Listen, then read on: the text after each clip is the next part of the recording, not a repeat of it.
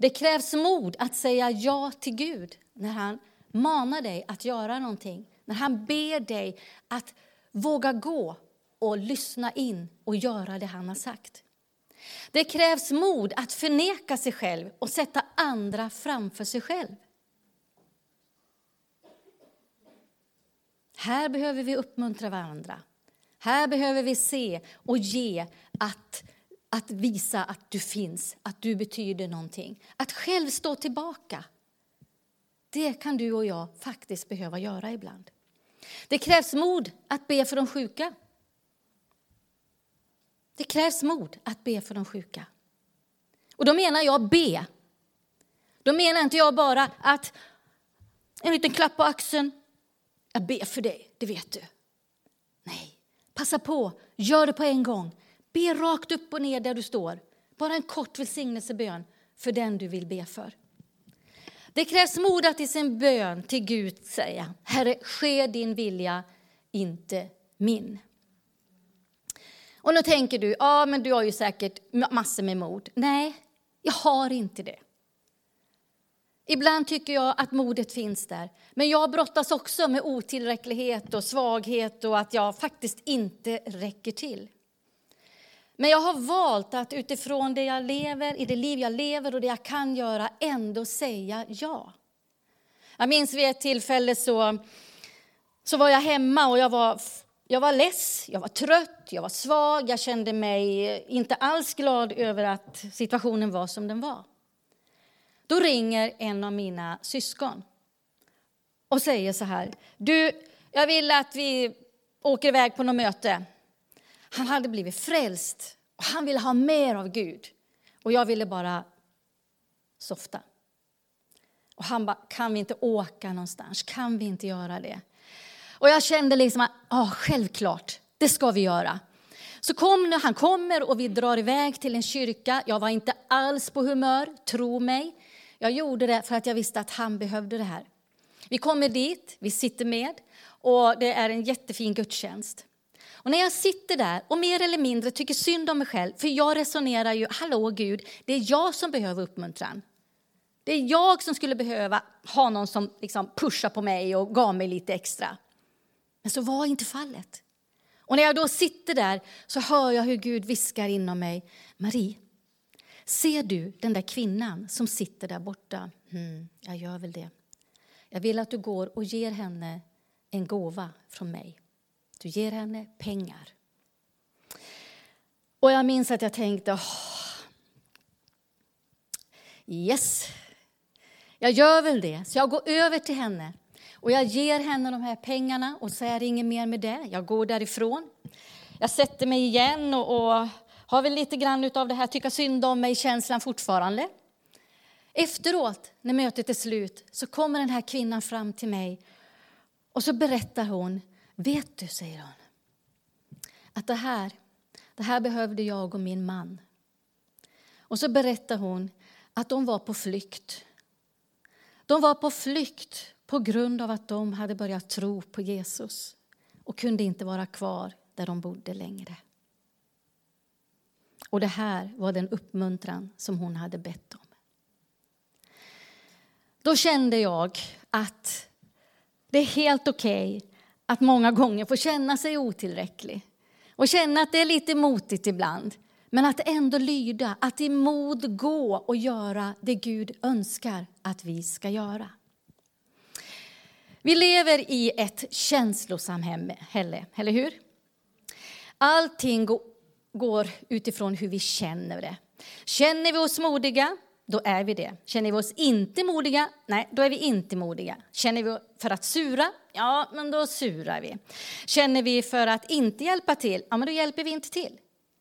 Känner vi för att det inte känns okej okay mellan vissa personer och i relationer, så låter vi det vara. Det känns som att allt det handlar om är att vi ska få bekräftelser. Vi vill synas, vi vill höras och vi får höra och få den här bekräftelsen av att bra, du finns här och du betyder någonting. Det är viktigt. Men om vi inte får den här bekräftelsen, om det inte känns bra, om man inte blir sedd, vad händer med din tro då? Vad händer inom dig om du hela tiden skulle utgå ifrån vad du känner inom dig? Eller hur? Tron är inte baserad på vad vi känner. Eller hur? Vad är tron baserad på? Den är baserad på att vi tror på något som vi hoppas på, något som vi inte kan se. Det är stort. Jesus har sagt att du och jag, vi behöver en tro som är stabil. Den kan inte liksom som vågorna fara hit och dit. Att ena dagen så känner vi att Åh, nu har jag tro, nu kan jag förflytta bergen. Och nästa dag bara, Gud, du har ju verkligen övergett mig. Var är du någonstans? Utan du och jag behöver leva med en stabilitet i vår tro som innebär att vi känner oss trygga med vem vi tror på. Det står så här i Jeremia 29 och 11. Jag vet väl vilka tankar jag har för er, säger Herren, nämligen fridens tankar och inte ofärdens tankar för att ge er en framtid och ett hopp. Det här är starka ord. Det här är ett löfte som är enormt stort för dig och mig. Ni vet väl vilka tankar jag har för er? Hallå? Ni vet väl vilka tankar jag har för er, nämligen fridens tankar och inte ofärdens. Jag vill ge er en framtid och ett hopp. Och varför säger han så? Därför att det som sker är att i Johannes 3 och 16 så läser vi om det som allt handlar om. Att ty så älskade Gud världen att han utgav sin enfödde son för att du och jag inte ska gå förlorade utan ha evigt liv. Den kärleken, den kärleken är grunden till tron som du och jag har. Och när du och jag har en tro som är byggd på en sån kärlek, då är den modig. Det vore konstigt om vi inte hade en modig tro med tanke på en Gud som har en sån kärlek till oss. Eller hur? Har du tänkt så någon gång? Den guden, den tror jag på. Och den kärleken, den lever jag med. Men mod är inte frånvaro av rädsla, utan mod är en livgivande kraft som gör oss till övervinnare. Jag tar det en gång till. Mod är inte frånvaro av rädsla, utan mod är en livgivande kraft som gör oss till övervinnare. I Matteus 17 och 20 så har vi ju det här lilla roliga bibelordet att om vi har tro bara som ett senapskorn så ska vi kunna säga till berget att flytta på dig. Är det någon som kan se mitt senapskorn här? Nej, vad bra. Därför det handlar inte om senapskornet, utan det handlar ju om min tro på Gud, vem Gud är. Jag har den här lilla tron. Jag har den här lilla tron. Men Gud är ju den som gör allting möjligt. Så tron för mig är att Gud svarar på bön. Gud är den som flyttar på berget. Gud är den som hjälper mig när jag själv inte känner att jag räcker till. Gud är den som leder mig när jag är osäker och inte vet vart jag ska ta vägen. Vilken väg ska jag gå? Hur ska jag agera? Hur ska jag svara? Vad ska jag göra? Då är Gud den som flyttar bergen i mitt liv. Jag känner Elise Lindqvist väldigt väl. Ängen på Malmskillnadsgatan. Det ni! Det är en krutgummare. Jag tror nog vi alla kan backa lite grann när man är i närheten av henne, för hon är helt fantastisk. Den här lilla, lilla, lilla kvinnan, hon är den som trotsar allt mörker och ger sitt liv för kvinnorna på Malmskillnadsgatan. Vid ett tillfälle så berättar hon i sin bok att efter att de hade stått på Malmskillnadsgatan så går hon och teamet till Sergels torg för att dela ut smörgåsar och mat som de hade kvar. När de kommer dit så pågår ett häftigt bråk mellan två gäng. De skriker och säger att de ska slå ihjäl varandra. De börjar gå mot varandra och nu ser alla att nu bryter ett stort slagsmål ut då är det något som händer inom Elise. Hon säger, jag kan inte förklara vad det är, men jag blev plötsligt som Tarzan. Jag tar smörgåsarna som jag har i näven och jag springer och ställer mig mitt emellan gängen och skriker för full hals. Vad håller ni på med? Måste ni göra på det här sättet? Är ni inte kloka? Kan ni inte sluta? Hon börjar dela ut smörgåsarna och så säger hon, här har ni smörgåsar och trycker ner dem i nävarna på killarna och de blir totalt tysta. Killarna bara står och gapar. En kille kommer fram och säger, nej, men, men får vi smörgåsar? Nej men tack, säger han. Och sedan kommer fler killar och tackar och Elise säger till dem, ät nu och bli sams istället. Var vänner, det är mycket roligare. Hon ger resten av smörgåsarna till gängledaren och ber honom dela ut resten. Efteråt så frågade teamet henne, hur vågade du kliva rakt ut i getingboet? Elise svarade att hon inte vet hur hon vågade. Men hon vet vem det var som verkade i henne. Det finns bara en, och det var Jesus själv. Han gav kraften, och det var han som ställde sig mitt emellan gängen. Vet ni, det finns en kraft, en övermäktig kraft i tron som verkar i dig och mig. Den heliga Ande som du och jag har fått när vi tog emot Jesus, vet du, han är ingen mysig gosfilt. Nej. Han är inte den här som du slänger runt axlarna och känner nu heliga Ande så ska vi bara mysa du och jag. Jo, det kan du visst få göra. Men inte utifrån vad han står för och vad han betyder för dig och mig.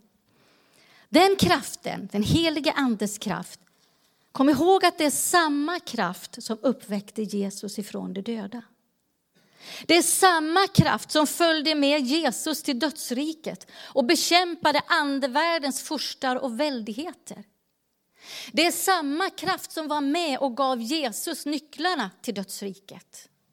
Det är samma kraft som gör att du och jag får förlåtelse för våra synder. Och det är samma kraft som ger oss modet att stå upp för vår tro.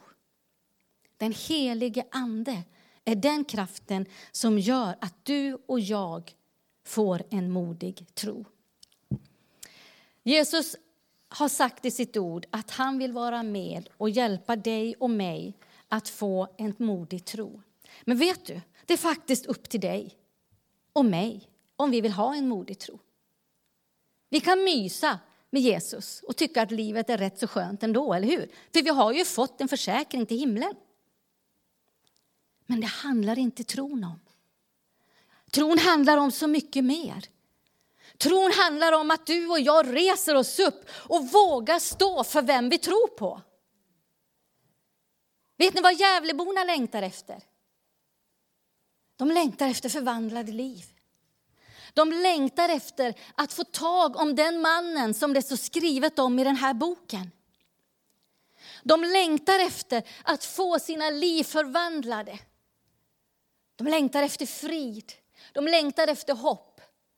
De längtar efter att få känna inom sig att de är älskade för den de är. Vad är tro? Tro är en övertygelse om det man hoppas. En visshet om ting som vi inte kan se. Här betydelse betyder hoppas, inte vi hoppas på jultomten. Vi hoppas att vi ska få den presenten vi önskar när vi fyllde år. Nej, här betyder hoppas skälig förväntan. Någonting som vi helt och tydligt och klart förväntar oss att tron ska ge oss. Tron är den kraften som verkar djupt i vår ande. Och det grekiska ordet för tro i Nya testamentet är pistis och det används 24, nej förlåt, 248 gånger och det över, över, vad heter det, översätts med förvissning, förtröstan och trofasthet. Visst är det härligt? När jag tror så innebär det allt det här och mycket mer kan jag tänka mig. Förvissning, övertygelse, visshet, garanti. Tron kan få dig att göra saker som du aldrig hade tänkt att du skulle göra.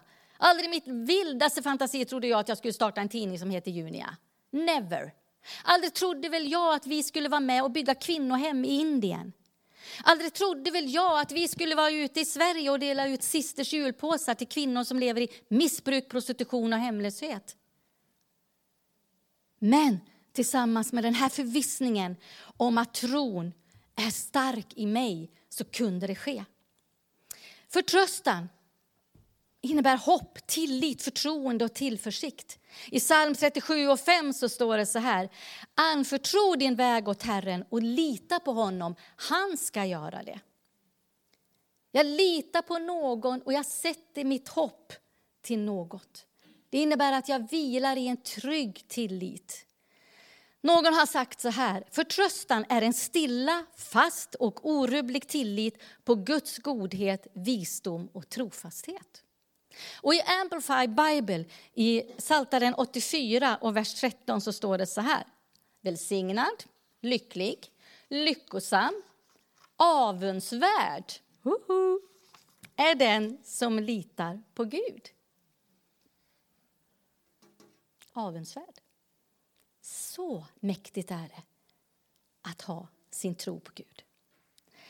Vet ni, att ha en sån förtröstan på Gud det innebär att du och jag kan känna lugnet inom oss. Oavsett om det stormar runt omkring oss och oavsett hur omständigheterna ser ut så kan du och jag få känna den här vilan i Gud. Det innebär också trofasthet. Att någon är trogen, lojal, pålitlig och säker. Vi tror inte på någon som är opolitlig, du och jag. Gud är pålitlig. Han står för sitt ord. Och när vi ber om något i enlighet med hans ord, då svarar han på det. Han svarar. Jag minns vid, vid ett tillfälle så var jag i ett fängelse utanför Stockholm. Och så säger tjejen, vi var där och delade ut sisters julpåsar. Och så säger några tjejer till mig, ska vi kunna gå och be lite grann, säger de. Och jag var ju inte sådär fängelsevan, så jag visste inte riktigt, är det här okej? Okay? Kan man göra det? Men de bara, kom igen, kom igen, vi, vi går och ber, vi går och ber. Och jag bara, okej, okay, jag följde med dem, så går vi och sätter oss i ett annat rum och så sätter vi oss där i en soffa. Det var tre tjejer och så jag. Och så börjar de be. Och jag, uppfostrad på mitt sätt, jag knäpper händerna, jag blundar, och så böjer jag mitt huvud och så ska jag börja be. Och så hör jag att nej, det här var ju inte riktigt det jag var van med. Och så tittar jag upp. Och då sitter tjejerna där. Och de håller varandra i händerna och de tittar upp mot himlen. Och så talar de med Jesus. De talar med Jesus. Och de ber om att de ska få en bra lägenhet, en bra kar som vet vad de behöver. Att de ska få hjälp med jobb. Och jag ska tala om för dig att där och då var det som att himlen var helt öppen över den stunden. Oavsett omständigheterna så var Gud där. Det är tro, hörni. Det är tro. Tron är en övertygelse om det man hoppas, en visshet om ting som man inte ser. Vi tar nästa bild.